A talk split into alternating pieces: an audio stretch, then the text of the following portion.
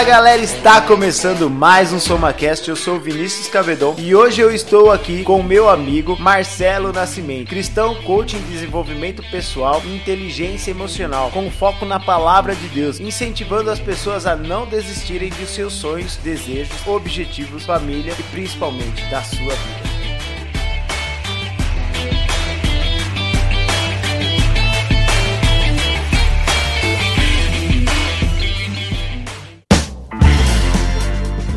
Marcelão, tudo bem? Como você está? Cara, aonde a gente te encontra nas redes sociais? Fala Vini, boa noite, cara. Muito legal estar aqui com você. Primeiramente, queria agradecer pelo convite aí, de poder estar participando desse podcast, desse projeto sensacional e abençoado por Deus. É uma honra para mim poder estar, aqui contribuindo com, com vocês. E o pessoal me encontra no Instagram. Minha conta do Instagram é Desistir Não É Uma Opção, separada por, por underlines, as palavras. E tem um canal no YouTube também que leva o mesmo nome, Desistir Não É Uma Opção. Tem alguns vídeos que eu estou subindo, estou gravando uma série de vídeos aí e vou disponibilizar também material, conteúdo sobre coach, PNL, que o pessoal tá, tá aprendendo um pouco mais sobre esse mundo. É isso aí, galera. Então sigam lá, Desistir Não É uma opção, tanto no Instagram quanto no YouTube. E sem mais delongas, vamos pra conversa, que é o que interessa. Fala Marcelão, conta pra gente como que você caiu nesse mundo de coach, de PNL. Quem é o Marcelo? Cara, Marcelo é um cara de 37 anos, cristão, como você já falou, casado, ainda não tem filhos, mas está no, nos planos, e um cara que gosta de ajudar as pessoas. Sempre tive isso desde a infância, né? Eu sonhava em fazer psicologia, já lia livros de Freud na adolescência, não entendia muita coisa, mas lia para falar que estava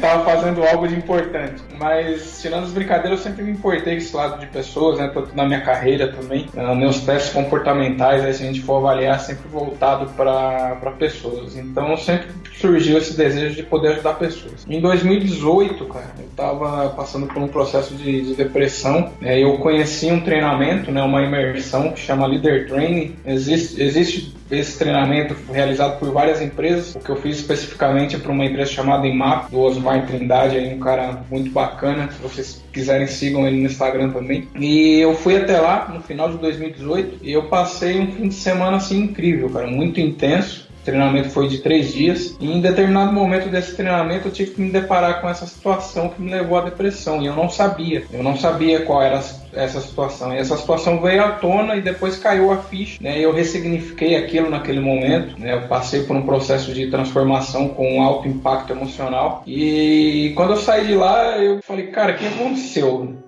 Que, que, que aconteceu nesse fim de semana? E eu comecei a me interessar mais para entender como a mágica realmente acontece. Eu vi que a mágica aconteceu, mas eu não sabia como a mágica aconteceu. Então aí eu fui conhecendo a PNL, fui conhecendo o processo de coaching, comecei a estudar, fiz as minhas formações no ano passado, lá com, com o Osmar também. E, e aí foi isso que começou a, a, a despertou esse interesse em mim, é saber realmente como a mágica acontece. Inclusive, se vocês quiserem saber do treinamento também, eu faço faço parte, né? Então podem entrar em contato aí no, meu direct lá no Instagram. Eu passo mais detalhes aí. E vai ser um, pra... vai ser um prazer ter, ter vocês lá com a gente também.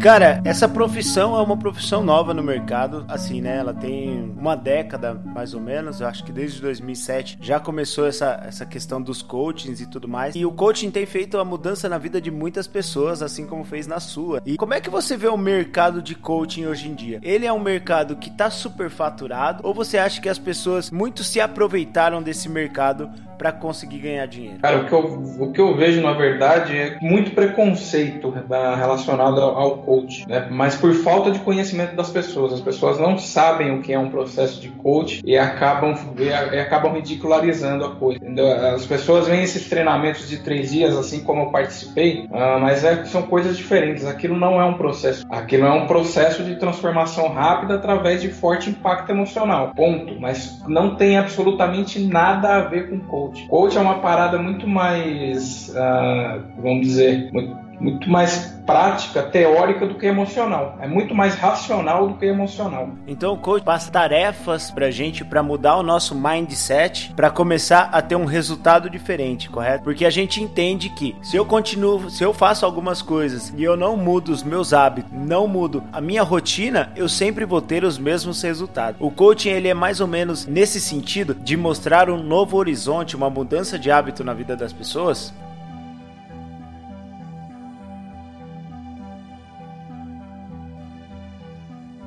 É o que, e, e o que faz um treinador na essência? Ele pega o time, ou ele pega a pessoa que ele está treinando e eleva aquela pessoa num, num nível superior ao, aos seus adversários. Ele tem uma visão externa do que está acontecendo. Um treinador de futebol, por exemplo, ele, ele analisa as jogadas dos times adversários, analisa a, as capacidades e, e habilidades dos seus jogadores e adequa os seus jogadores para enfrentar aquele, aquele adversário.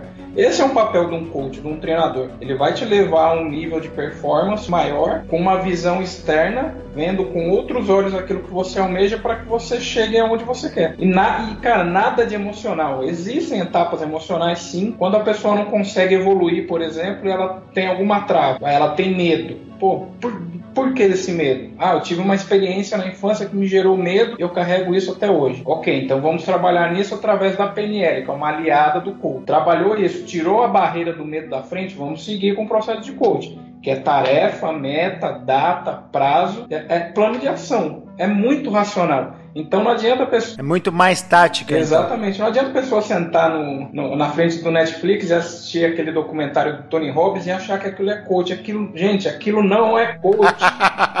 aquele, é só uma história. Aquele povo chorando na, naquelas palestras, treinamentos, aquilo não é coach. As pessoas acham que aquilo é coach, sabe? A pessoa fica chorando e tal. E não é nada de. Aquilo é 1% do que acontece no processo do Isso, aquilo também, né? pode né? acontecer, como eu te disse, para eliminar essas barreiras emocionais, para a pessoa se ver livre para poder avançar. Mas não é a essência. A essência do coach é totalmente racional.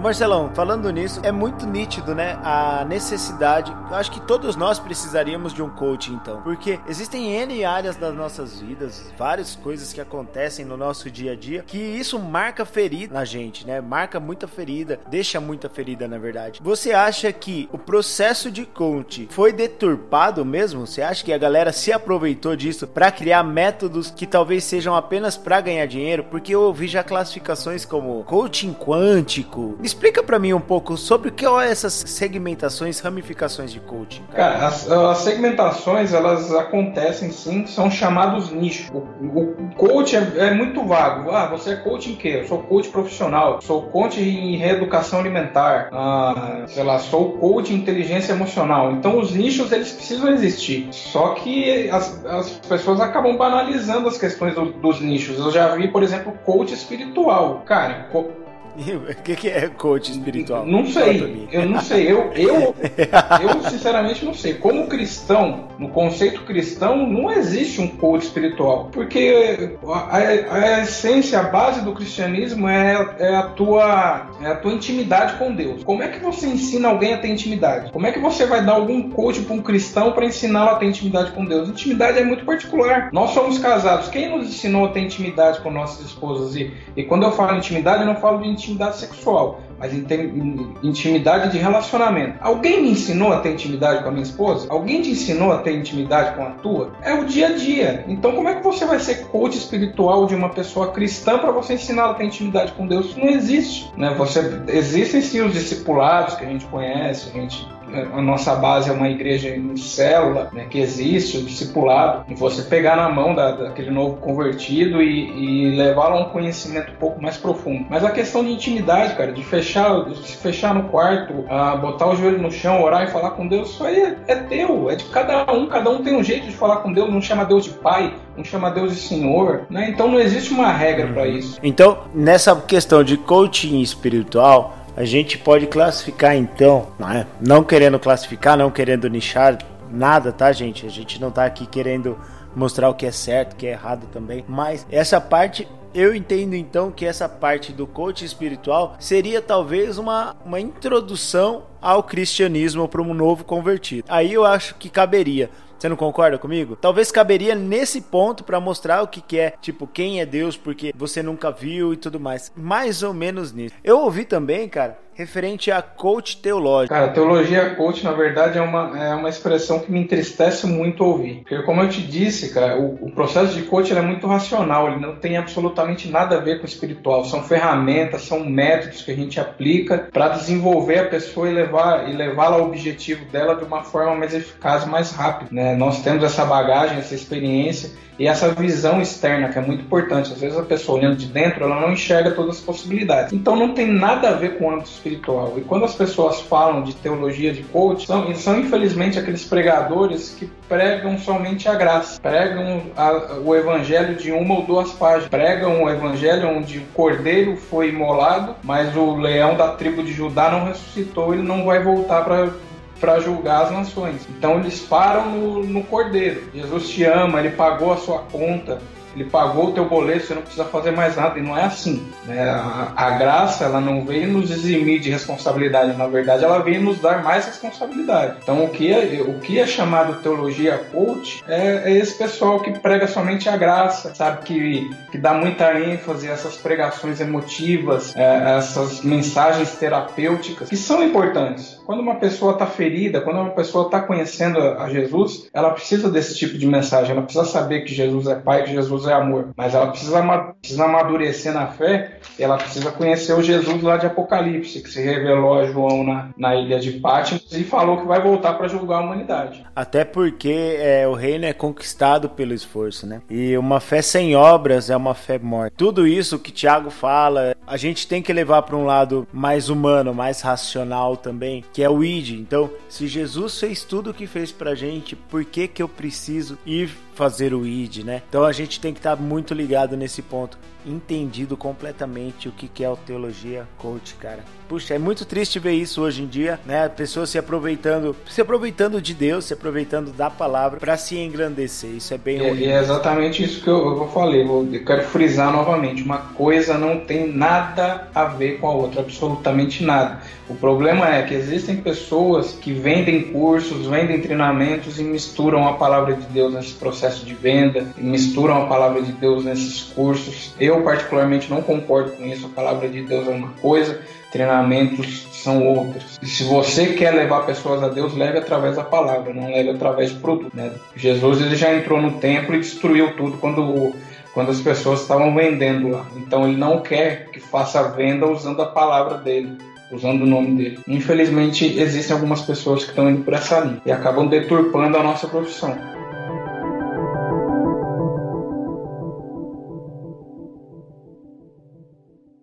Marcelão, como que você conheceu a PNL? O que significa PNL? Conta pra gente. Joia. A PNL eu conheci lá nessa experiência em 2018, né? Essa, esse processo de ressignificação ele foi feito através de uma ferramenta da PNL. E PNL, para os leigos aí que estão ouvindo pela primeira vez, significa programação neurolinguística. Ah, imagina o nosso cérebro como um, um software de, de computador. Você consegue programar, apagar, incluir informação o nosso cérebro funciona da mesma forma. PNL tem alguma coisa a ver com espiritual? Não, Marcelo, não tem. Marcelo, PNL é hipnose. Não, não é hipnose. As duas trabalham similares, mas não é, não é nada disso. Tem alguma coisa espiritual, alguma coisa oculta, alguma coisa demoníaca por trás? Não, não tem. É, fiquem tranquilos que não tem. O, o, nosso cérebro ele foi criado por Deus com essas particularidades e, e, essas particularidades vieram do alto. Então nós temos que aceitar e, e saber lidar com essas particularidades que Deus criou. Então a PNL, como eu disse, é programação neurolinguística linguístico né, é a capacidade de programar as informações no nosso cérebro, entender como, quais são os padrões do nosso cérebro e, e trabalhar para reprogramar isso. A PNL ela serve para a gente reprogramar, como você falou, mas é reprogramar para o quê? Por que que nós vamos reprogramar o nosso cérebro? Por que que eu preciso reprogramar o meu cérebro? Cara, para várias coisas, assim, para tratar traumas passados, para melhor interpretar, interpretar os acontecimentos das nossas vidas, para vencer medos, para reagir a emoções negativas. Uns falam que nós, a gente precisa controlar as nossas emoções. Emoções não se controlam, as emoções elas vêm. Ah, isso, isso é natural. O que, nós, o que a PNL trata é como reagir a, a essas emoções, principalmente a emoções negativas. Você recebe uma emoção negativa, como é que você vai ficar? Você vai ficar deprimido? Você vai ficar na cama? Ou você vai erguer a cabeça e vai para cima? Então, isso trata também. Diminui o estresse, melhora a comunicação, uh, cura a fobia, muda até hábitos alimentares. Você Então, assim, é, é uma ferramenta fantástica uh, que, bem aplicada e bem, e bem recebida pra, pela pessoa que está do outro lado, ela tem efeitos assim extraordinários extraordinários. Então a gente pode falar que a PNL ela ajuda também a gente ensinar o nosso cérebro de acordo com o nosso propósito, para a gente conseguir atingir os nossos objetivos, os nossos propósitos. A PNL ela ajuda a gente a concentrar, captar essas informações que a gente tem, essas coisas, canalizar tudo isso para o nosso objetivo e lançar para frente. É isso? A PNL serve para isso também? Para nos direcionar ao nosso propósito? Na verdade, quanto ao propósito, ela ajuda a limpar as barreiras. Né? Por exemplo, eu tenho um propósito de ajudar pessoas, mas eu tinha uma barreira lá em 2018 que eu não, eu não falava em público. Eu gravar esse podcast com você aqui seria impossível em 2018. Eu não acredito. Pois é. eu gerar conteúdo no YouTube, no Instagram, colocar minha cara, gravar vídeo seria algo impossível em 2018. Então eu tinha um propósito, mas eu tinha uma barreira. Então essa barreira foi quebrada através dessa dessa intervenção de PNL, onde eu consegui tirar esse entulho da frente, vamos dizer assim. Quanto, quanto ao teu propósito, para as pessoas que, que não sabem qual qual é o seu propósito, que estão em dúvida a respeito disso. Eu vivi muito tempo assim e eu li um livro chamado Uma Vida com Propósito. Eu deixo aqui a, a, a recomendação de leitura, que é muito esclarecedor. E eu estava realmente muito muito perturbado com essa questão de propósito. Na segunda página do livro eu já, eu já, eu já resolvi a questão, eu nem precisava ter lido o restante, mas na segunda página já estava resolvido. O, o, propósito é o seguinte: são duas coisas. Para nós que somos cristãos e aqueles que não são também que estão ouvindo, mas fica aqui uma, uma mensagem de reflexão. Quem pode dizer para quem, para que você está aqui é quem te criou. Imagina lá em 1886 quando Carl, Carl Benz inventou o carro, desenhou o primeiro carro, mostrou para os amigos. Os amigos olharam aquilo e falaram: "Pô, mas para que diabo serve isso aqui?" Ninguém sabia. Mas Carl Benz sabia para que, para que servia aquele automóvel que ele tinha desenhado.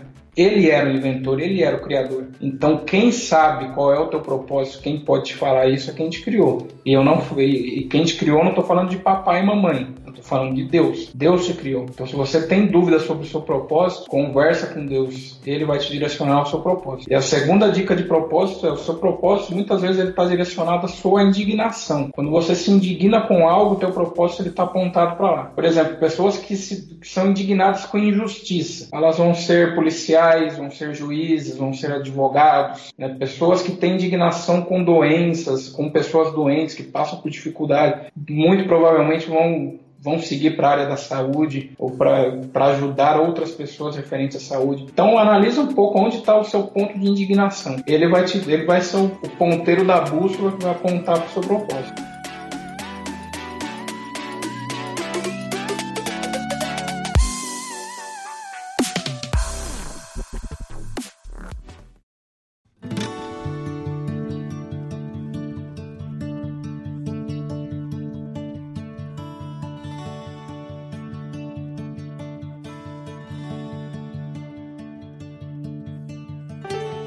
Como que é trabalhar, como que é ser um programador neurolinguístico, como que a igreja recebe, como que é o olhar da igreja para uma pessoa que fala que ela é programadora neurolinguística como que é trabalhar? Bom, primeiro eu vou responder como é o olhar da, das pessoas, e não, não restrito somente à, igreja, mas as pessoas em geral. Todo mundo que não conhece critica, né? E, e por falta de conhecimento, as pessoas acabam tendo uh, julgamentos precipitados a respeito. Dentro do âmbito da igreja também acontece, principalmente por se tratar de algo que mexe com a mente humana, né? As pessoas, os mais tradicionais acreditam que existe algo espiritual envolvido E, e, não tem nada disso. Como eu expliquei, a nossa mente foi criada dessa forma. Deus criou a tua mente desse jeito. Você trabalha de 15 a 20% da tua mente no consciente e 80% no inconsciente. E isso é é peculiaridade do ser humano. E as coisas que estão lá no inconsciente, elas precisam ser acessadas.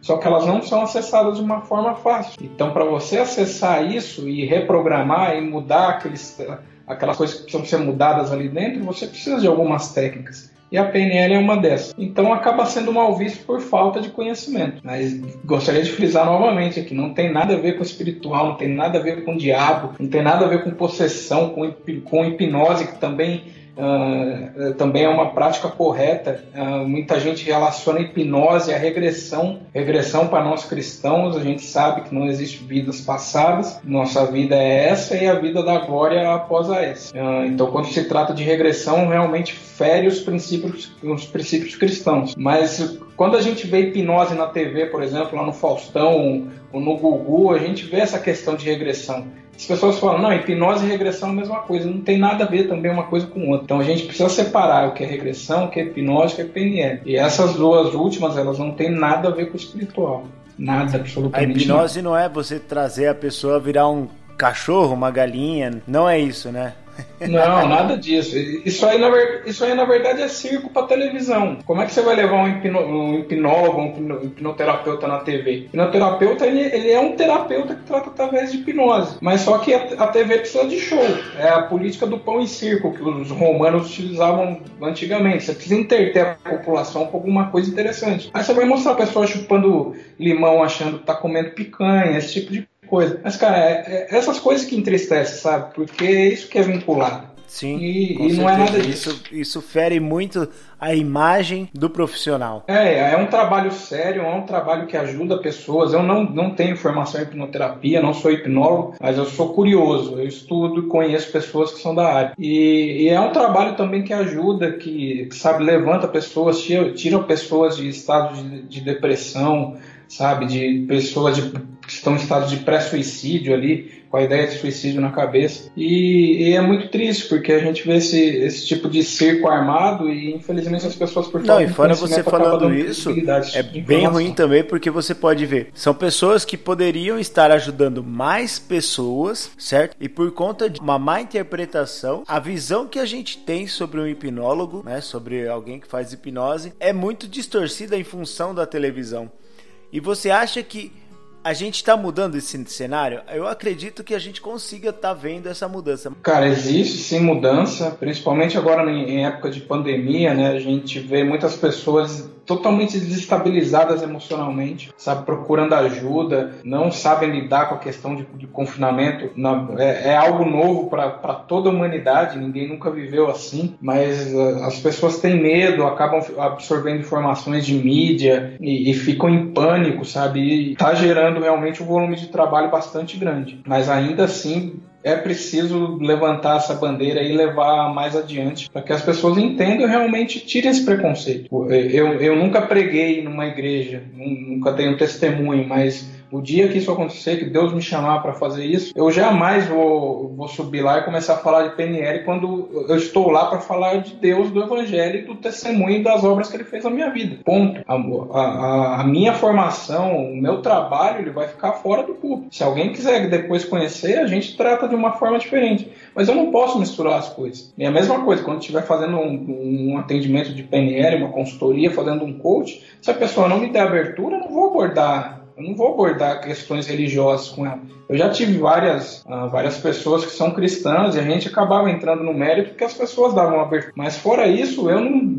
eu não vou fazer isso. Não, não é ético misturar uma coisa com outra. E, mas infelizmente tem pessoas que fazem. E o mais legal, né, pelo menos conversando com você e conhecendo um pouco da sua história, é que o tratamento do PNL que o Marcelo faz, ele é completamente, eu vou chamar de tratamento, mas é mais uma mentoria de coaching, uma mentoria de PNL. São princípios totalmente voltado ao cristianismo, né? É uma pessoa que tem um coração muito voltado ao centro da vontade de Deus. E eu falo isso com muita alegria, com muita segurança, sabe? Então, Marcelo, é sensacional ver esse seu projeto, é sensacional ver como que você trata dessas pessoas.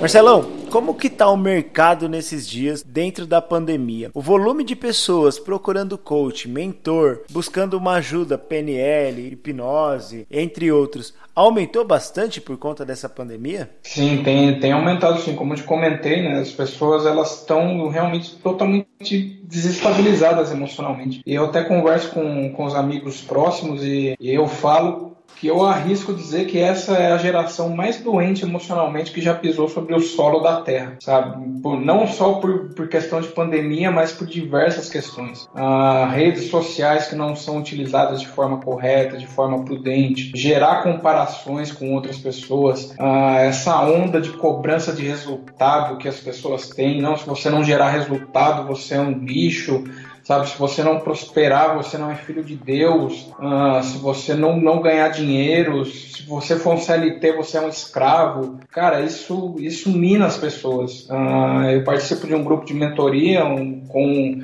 com um mentor amigo nosso lá da Alemanha, e ele recebeu um depoimento recentemente de uma mãe falando que o filho dela de 23 anos se suicidou, e ele deixou escrito na carta que ele que ele não que ele estava tentando ter resultado, ele não estava conseguindo, ele estava se sentindo muito mal, ele estava se sentindo muito frustrado, e ele tirou a vida porque ele não estava tendo resultado como as outras pessoas tinham. Ele, ou seja, ele estava ele tava gerando comparação. E, e, e, cada pessoa tem um processo, sabe? E, não, e, e hoje nós temos uma geração doente emocionalmente na Terra por conta disso. Na, por conta de confinamento, por conta de excesso de informações falsas, por conta de excesso de cobrança de pessoas que nem nos conhecem, não, não fazem parte da nossa vida íntima. São pessoas que estão do outro lado da tela, falando aquilo que é verdade para ela, mas não é verdade para nós, e a gente tenta se colocar na, na verdade daquela pessoa não, não atinge aquilo, acaba se frustrando, acaba ficando deprimido ou chega num extremo desse, como, essa, como esse rapaz que tirou a vida. Então, cara, isso é muito triste. Hoje em dia nós temos muito trabalho, muito trabalho. É uma missão muito grande. Não, tô escrevendo um livro, tô com esse projeto já faz alguns anos. E nesses dias eu resolvi voltar a escrever e tudo mais. E você falando isso, cara, me trouxe muito bem uma parte, um contexto que eu estava escrevendo, que é o seguinte: nós temos que viver os nossos propósitos. É o que a gente estava falando há pouco também. Nós precisamos viver aquilo para qual nós fomos chamados a ser. Nós precisamos entender o nosso lugar na posição que estamos. Se a gente olha uma pessoa acima da gente, pelo menos eu, eu tenho minhas referências, assim como você, Marcelão, deve ter suas referências da área que você atua, né? Eu, na questão de podcasts, de YouTube e tudo mais, eu tenho minhas referências, eu olho para eles, mas eu não posso me comparar a eles. Eu tenho que buscar crescer, estar tá junto com eles num sentido totalmente diferente, num âmbito diferente. Até porque cada um de nós fomos criados singularmente. Você, Marcelão, você tem um jeito, você tem um tipo, você tem um estilo. Eu tenho um jeito, eu tenho um estilo, eu tenho um tipo. Quando nós dois estamos juntos, nós formamos um. Então, a minha singularidade mais a sua singularidade se torna o plural da vida, se torna o plural das coisas. E Cristo vai estar junto com a gente, porque aonde tiver dois ou três, e esses dois ou três, eles não são iguais, eles são diferentes, mas juntos eles se conectam a Cristo. Então, isso é muito forte que você falou, cara, das pessoas, desse jovem de 23 anos se suicidar porque estava se comparando com alguém que talvez ele nem conhecia, a pessoa nem conhecia ele. É, exatamente. É, é o que eu tava te falando. Eu mesmo já deixei de seguir pessoas que estavam me fazendo mal. Eu, eu comecei a gerar comparação com aquelas pessoas, eu falei, não, não posso fazer isso. Ah, mas você, Marcelo, você estudou tanto inteligência emocional, as técnicas de PNL tudo isso. Sim, e isso me afetou, né? Imagina as pessoas que não têm essas ferramentas, esses recursos, o quanto afeta. É, afeta todos da mesma forma, afetou a mim, afeta você se você ficar muito dependente disso, sabe? Hoje as pessoas não conversam mais. Hoje, se eu quiser conhecer a casa de alguém que eu nunca vi na vida, é só pegar o celular e começar a ver isso. Eu sei que carro a pessoa tem, eu sei quantos cômodos tem a casa dela, como é o quarto dela, como é a cozinha dela, e eu nunca vi essa pessoa pessoalmente na vida, sabe? Então, é, é, é, absurdo a geração que a gente está vivendo, assim, o quanto as pessoas se deixam levar por isso. Não, justamente isso. E se você olhar, justamente esse final de semana, hoje mesmo, meu Instagram até ele bloqueou meu Instagram, que eu não consigo fazer mais nada nele, porque eu seguia mais de mil pessoas no meu Instagram. E dessas pessoas eu não conhecia mais da metade. Então o que, que eu fiz, cara, para você ter uma ideia? Eu tô tirando todo mundo. Eu vou zerar seguidores. Eu vou zerar e vou começar a seguir pessoas que fazem sentido eu seguir. São pessoas que eu não olho com aquele olhar de tipo, não, eu preciso, eu preciso seguir. Você nem sabe quem é o peão, para que que você vai seguir o cara? Se o cara não tem nada para te influenciar, para te inspirar, para que que você tá seguindo ele? Se ele só te traz pressão negativa, se ele te traz coisas negativas, para que que você segue só para ter mais um seguidor? Cara, às vezes é melhor você começar a viver no seu mundo do que você começar a querer viver no mundo dos outros. É, e imagina o quanto isso é nocivo, né? Que é um exemplo que eu sempre cito. Imagina uma pessoa que está desempregada, que tem um emprego com um salário não muito bom, que não tem condição de viajar, por exemplo, no Réveillon ou no Natal, que a gente viu.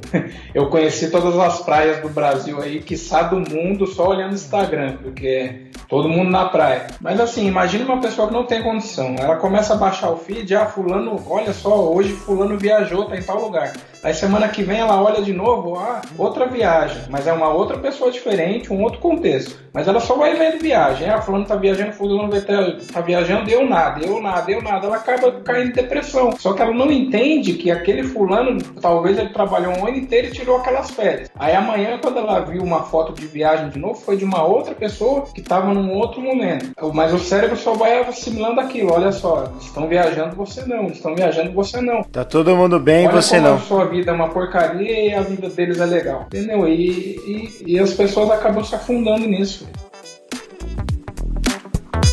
Hum.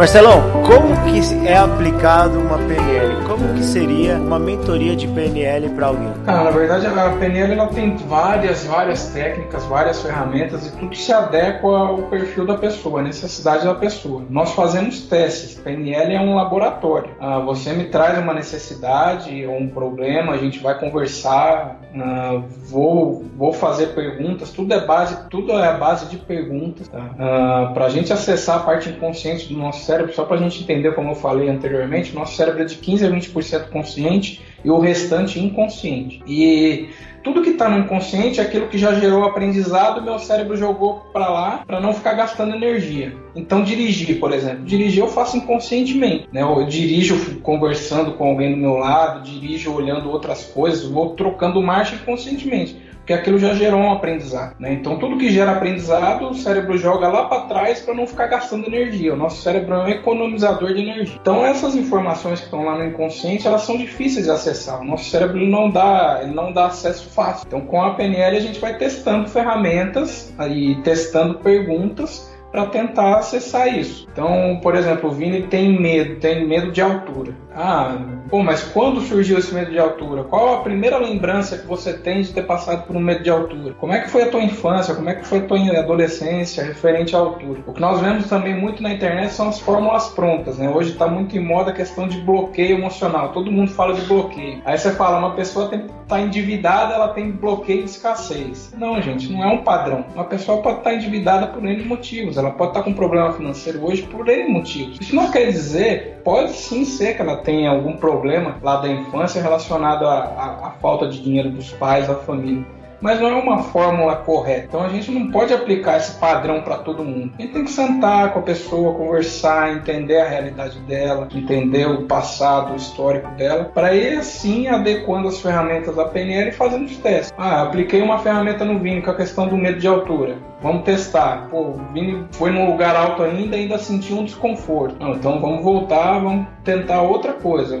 Vamos, acessar por outro caminho até você ter o resultado. Mas é, é e é bem bacana por causa disso, porque é dinâmico, não é uma receita de bolo pronta. É, é, requer contato, requer conversa, requer perguntas e respostas, sabe? É um trabalho muito, muito bacana. Sim, o legal também, para cada pessoa é um caso, né? Você nunca vai repetir a mesma fórmula para todo mundo, né?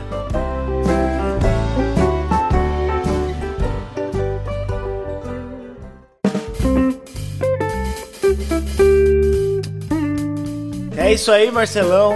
Estamos seguindo para a reta final. O que você espera para os próximos meses? O que, que você está planejando aí? Você já comentou que está planejando fazer alguns vídeos de algumas séries para colocar no YouTube. O que, que você está planejando para esses meses que você já pode adiantar para gente? Ah, legal. Ah, o canal do YouTube, na verdade, ele já existe, já tem conteúdo lá. Né? Eu estou concluindo uma série de vídeos, vídeos especificamente falando sobre o processo de sofrimento, né? com base na, numa experiência que eu passei, passando essa experiência para as pessoas, para pessoas que estão em processo de sofrimento passarem por isso de uma forma mais amena. Né? Então, deixo aqui a, a, dica também. Semana que vem já vai estar no meu YouTube se vocês quiserem ver. E compartilhem também com pessoas que vocês acham que, que precisem uh, desse conteúdo. Então, vão, vão ter conteúdos lá, vão ter aulas, vão ter conteúdo sobre PNL, sobre pressupostos, sabe, sobre coisas mais específicas que não deu tempo da gente comentar aqui. Uh, sobre coach, eu estou montando também a minha mentoria individual dar mentoria em grupo.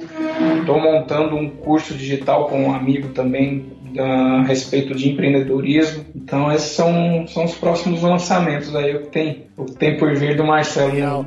E pode ter certeza que todos os links estarão aqui na descrição desse vídeo. Galera, espero que vocês tenham gostado bastante desse assunto. Se você tiver com alguma dúvida, é só mandar um direct pro Marcelo. Ele tá pronto para responder vocês. Se vocês precisarem de alguma mentoria, de algum contato, alguma conversa, ele está totalmente aberto. Cara, tem, tem meu telefone comercial também, tá? Então podem me chamar no WhatsApp, tá? Esse número é comercial, é o 11 98947 4878. Tá? Repetir, 11 98947 4878. Se tiver alguma dúvida sobre PNL, algum assunto que vocês queiram tratar, algo que esteja incomodando vocês Show. aí, a gente bate um papo sem compromisso. Show, isso aí. E, e o primeiro que estiver um ouvindo pode ter certeza que vai ter uma sessão teste com o Marcelão aí, ele vai estar disponível para vocês aí também. Isso aí eu tô falando sem conversar com ele antes.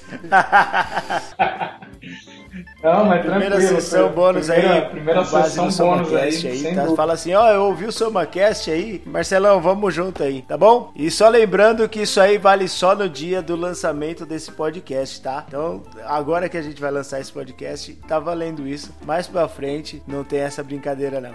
E é isso aí, galera. Esse foi mais um Somacast. Espero que vocês tenham gostado. Se vocês gostaram, eu peço que vocês curtam, compartilhem com seus amigos e fiquem atentos a todos os vídeos do nosso YouTube. Lembrando que todos os livros que nós mencionamos aqui, todos os links estarão na descrição desse episódio. Fiquem com Deus, um abraço, até o próximo Soma. Tchau!